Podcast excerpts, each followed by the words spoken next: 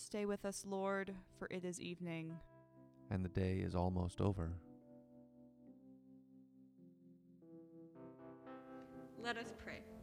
Speak to us, living God, as you have spoken to our ancestors, through the voices of your prophets, the breath of your Spirit, and the life of your Son, so that we may live according to your word, through Jesus Christ, our Savior.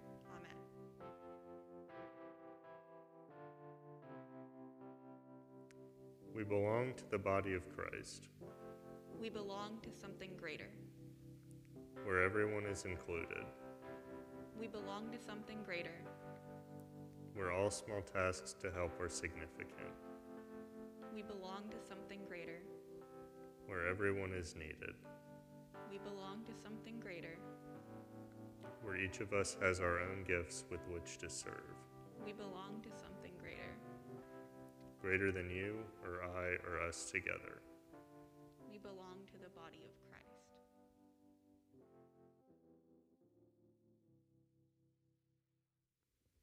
We come before God not as despised sinners, but as beloved children.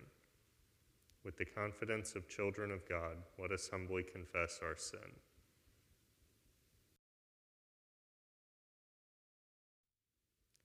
You have knit us together, your body, and we confess that sometimes we are busy pulling out the stitches, trying to go our own way, heedless of the needs of other members. You have made us one through your Spirit, and we confess that we sometimes value our individualism over your call. You remind us that if we were all the same, there could be no body, and we confess that might be easier for us, even if it is not your will. You call us to work together, suffer together, rejoice together, and to follow your most excellent way. But the way of love is hard work. Cleanse us of our selfish desires and our arrogance, and fill us with your vision of justice, peace, and harmony. For we, though many, are one body. We ask this in the power of your one Spirit.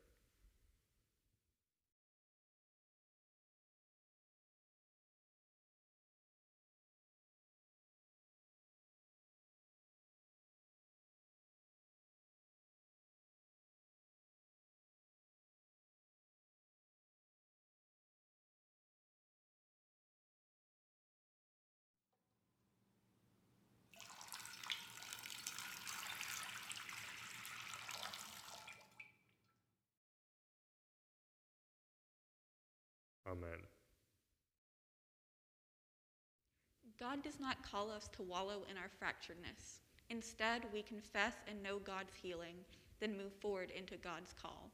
Each of our bodies, as well as Christ's body, the church, is a place we experience God's grace and power. Friends, believe, believe and live this good news. In Jesus Christ, we are forgiven. Thanks be to God. The peace of Christ be with you and flow through, through you. So be it. Amen.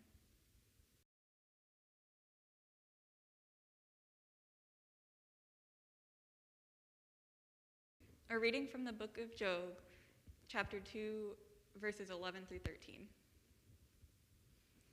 When Job's three friends heard about all this disaster that had happened to him, they came, each one from his home Eliphaz from Teman, Bildad from Shuah, and Zophar from Naha- Nama? they agreed to come so they could console and comfort him. When they looked up from a distance and didn't recognize him, they wept loudly. Each one tore his garment and scattered dust above his head toward the sky. They sat with Job on the ground seven days and seven nights, not speaking a word to him, for they saw that he was in excruciating pain. This is the word of the Lord. Thanks be to God. comes from 1 Corinthians 12 12 through 31.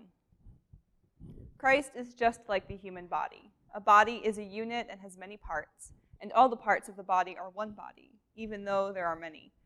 We were all baptized by one Spirit into one body, whether Jew or Greek, slave or free, and we all were given one Spirit to drink. Certainly, the body isn't one part but many. If the foot says, I'm not part of the body because I am not a hand, does that mean it's not part of the body? If the ear says, I am not part of the body because I am not an eye, does that mean it's not part of the body?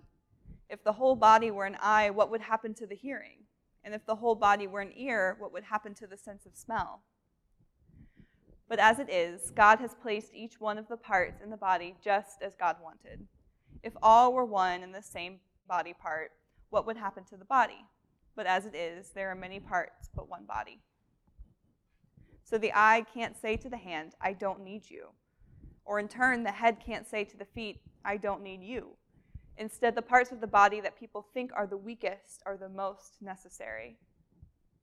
The parts of the body that we think are less honorable are the ones we honor the most. The private parts of our body that aren't presentable are the ones that are given the most dignity.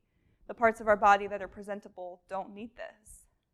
But God has put the body together, giving great, greater honor to the part with less honor, so that there won't be division in the body, and so the parts might have mutual concern for each other.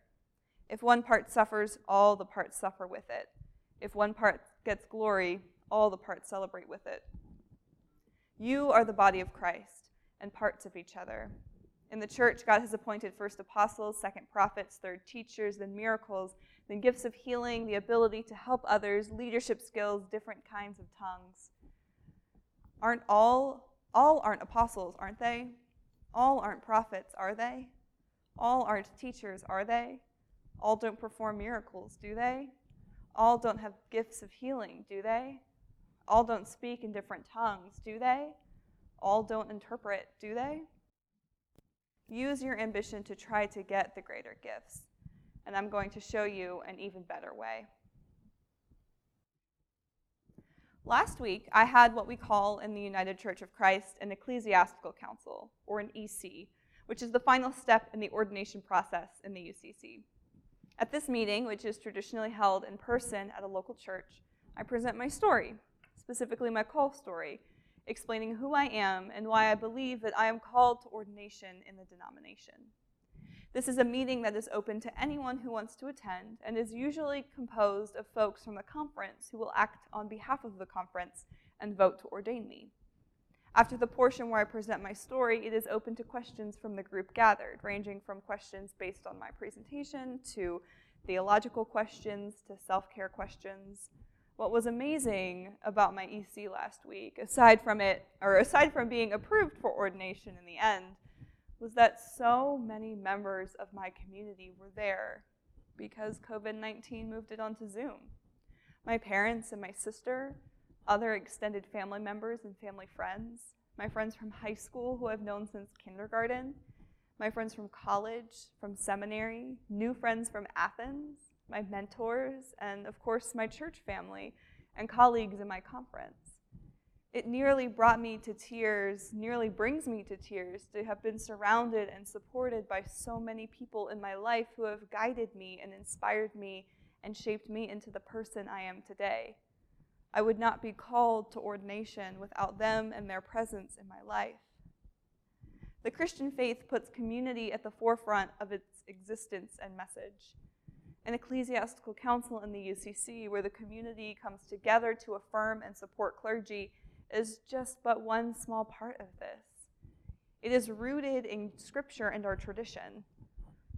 Let us not forget that God incarnate came to earth in a person who was bound and received by family, by Mary, by Joseph, a God who was yet another child in a long line of God's people a God who surrounded God's self with 12 close friends and dozens of others, including people like Mary Magdalene, Martha and her sister Mary, and Lazarus. A God incarnate who moves through ancient Palestine, liberating the people around him from the bondage of oppressive systems. A Jesus who, on the night he was arrested, gathered his friends together and they broke some bread and drank some wine, and he told them to go, not alone, but together because this thing Jesus has done, has started, is not something anyone, any one of us can do alone, because it was never done alone. We were meant for community. And let us remember that this comes in a history of clan and tribe, of a law not full of individual restrictions, but a means of shaping the community as a whole for the better, for the benefit of everyone, the poor and the stranger included of prophets who called out the community and asked the community to do better and act justly together. Now, they did call out a number of wicked rulers individually, but it's because those wicked rulers were not acting justly toward the full community as they're supposed to. We see the way that faith impacts us personally in the Psalms. The Lord is my shepherd, I shall not want. But we also see the way communal prayer and petition to God is just as common. Even in my own experience, on days when I can't hold my faith on my own, I sit and rest in my community to hold faith for me and around me, and vice versa. We read tonight just a brief section of the book of Job, my favorite book of the Bible, that highlights the epitome of what community can and should be like even in the midst of such pain. Remember in that story, Job has lost his children, his wealth, and his health. Even during the worst time, our highest call as a community is to sit with our friends and not say anything, not try to fix it, not try to offer an explanation, which is where the friends in the book really start to get in trouble, but just be with our friends, to not leave them to mourn alone, that, I think, is the absolute minimum we can do for one another and is a godly one. I do think our individualistic culture shapes our religion into a very personal endeavor. And of course, religion is personal. It's a personal attestation of belief or commitment to doctrines and a particular personal worldview that comprises a religious identity. But I think we have, to our detriment, neglected the significance of community in American Christianity. I think this is true in both the ways that we neglect how we are shaped and taught by our community, but also in the way we place ourselves individually before we do so collectively. We have made it all about me and my beliefs. For example, we have made salvation out to be solely about us and what happens to us when we die, and not about the redemption and reconciliation of all of God's of all of creation to God and to one another but that is not what we are called to be. One of the illustrations used most commonly to, to describe this connected community we call the church is that of a body, which comes from Paul's first letter to the Corinthians. It is a model that states that the church is one body that has different parts that have to work together for the good of the whole. No one part is more important than the other. It acknowledges that we are all called, and more importantly, called to work and live and move and have our being together. We are all baptized by one Spirit, which unites us, which unifies us, and we all have different roles in living out Christ in the world, which recognizes our diversity. And if one part is sick or hurting, we are all hurting. If the leg hurts, or more poignantly, if we are doing something to our leg to make it hurt, we don't turn to it and say, Don't all body parts matter? No.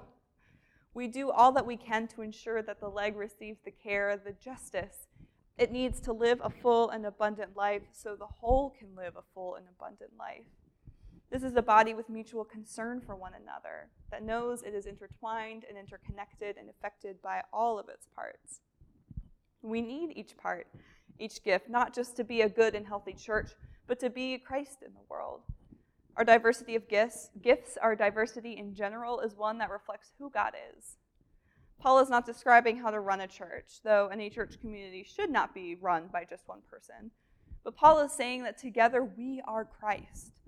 We have been enlivened by the same Spirit bestowed by Christ to do Christ's work in the world. Through our mutually, mutually shared union with Christ, we are so deeply bonded that we share one another's joys and sufferings. I preached at a church once who, during the prayers of the people, in response to whatever somebody shared, they would say, Your joy is now our joy, and your prayers are now our prayers. This is the Christian community, community being simply what it is a community that cares. There will always be differences in the community, and to ignore that for some kind of superficial harmony is dangerous. But I do think that this model, and I've said this in the past, can be overused and oversimplified. I think, too, sometimes our use of the word community can be overused because it neglects to take into account how hard community can be.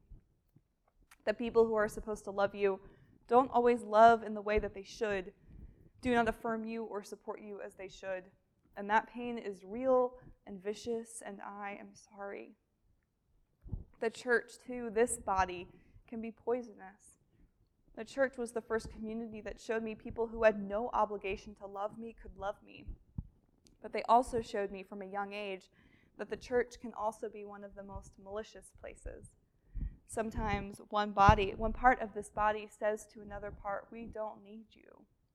And what a detriment to the church, to this community of God's children that is. Or even if it doesn't say that out loud, it actively produces and inflicts pain on one part of the body and does not acknowledge the injustice it is committing. We are a community that is not always perfect and does not always get it right. And I am so sorry. I know my words cannot undo the damage that has been done, is being done, and that that pain might not ever go away. But what I can tell you is that all of these people who, are, who have said we don't need you are wrong because we absolutely need you. The church absolutely needs you. You who are created beautifully and wonderfully in the image of God, called a child of God, are wanted, needed, celebrated, and welcomed into the kingdom of God. And what Paul is doing in this metaphor is revolutionary for its time. Instead of enforcing a hierarchy within this model of the body, this idea that the brain, for example, is much more important than all of the other lowly organs, he offers an egalitarian model, one that liberates us from the social structures of class in order to say that we need each other. No one of us is better than the other. We are called to be the body together. We are each placed exactly as God has created us and called it good. And it takes all of us, my friends, no exceptions.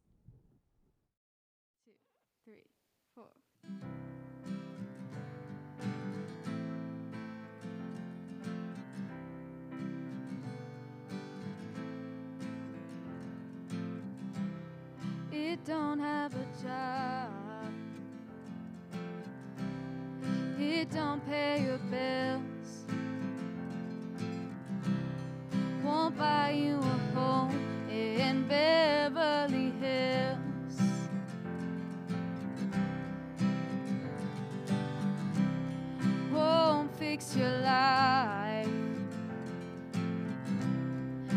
five easy steps.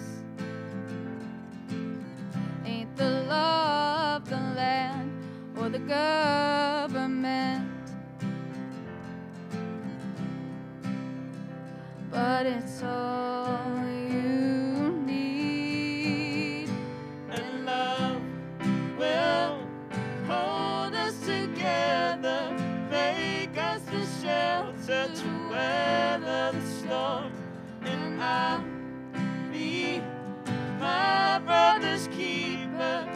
whole world will know that we're not alone. It's waiting for you, knocking at your door. In the moment of truth, when your heart hits the floor, and you're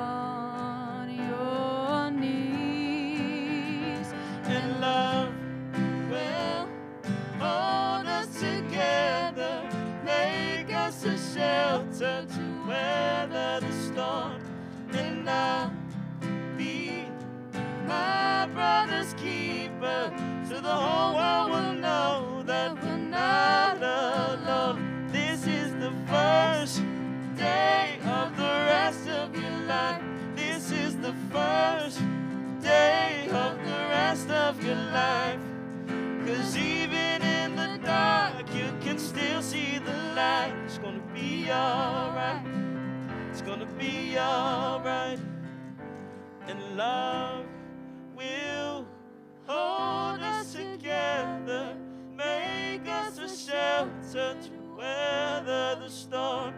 And I'll be my brother's keeper, so the whole world will know that we're not alone.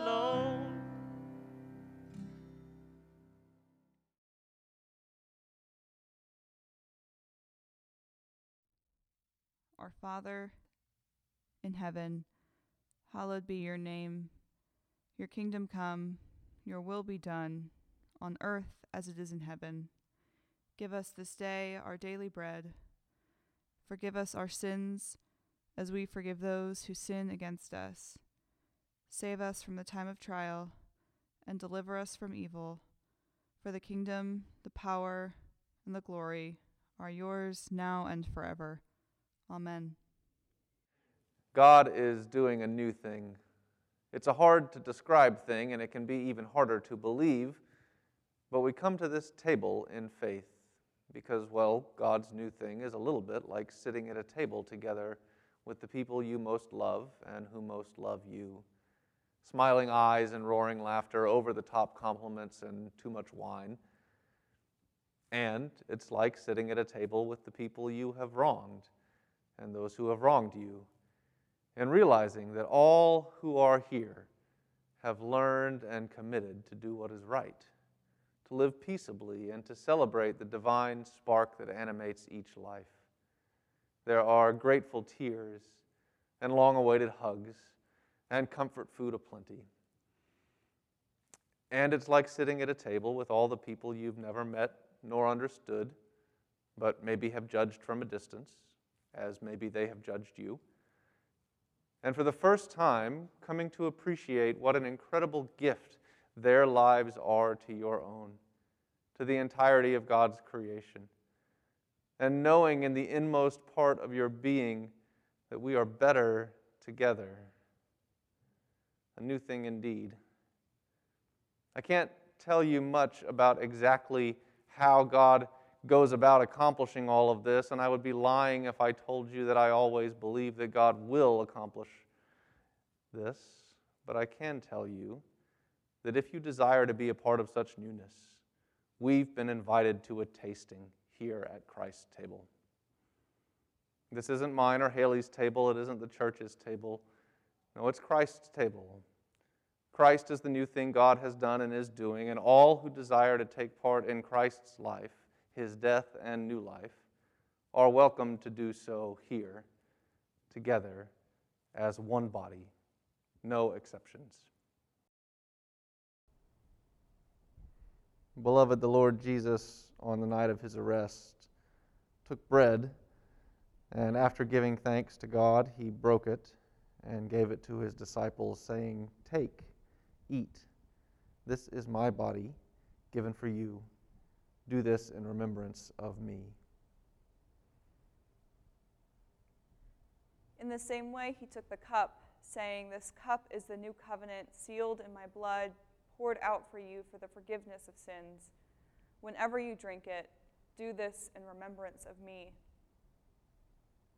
Friends, every time you eat this bread and drink this cup, you proclaim the saving death of our risen Lord until he comes again. And surely he will come again. Beloved, these are the gifts of God for each and every one of us, the people of God. Thanks be to God. Friends, the table is set, the feast is prepared. Let us take into our own bodies the new creation of God, the body and blood of Christ, broken and poured out for you. Let us pray. God of grace, you invite us to your table and welcome us as part of your family. You feed us with your body and satisfy our deepest hunger. We thank you for these gifts.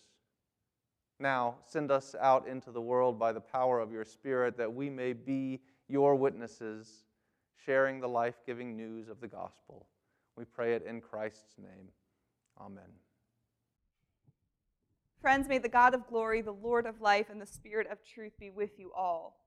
As God's own, clothe yourselves with compassion, kindness, and patience, forgiving one another as the Lord has forgiven you, and crown all these things with love, which which binds everything together in perfect harmony. Amen.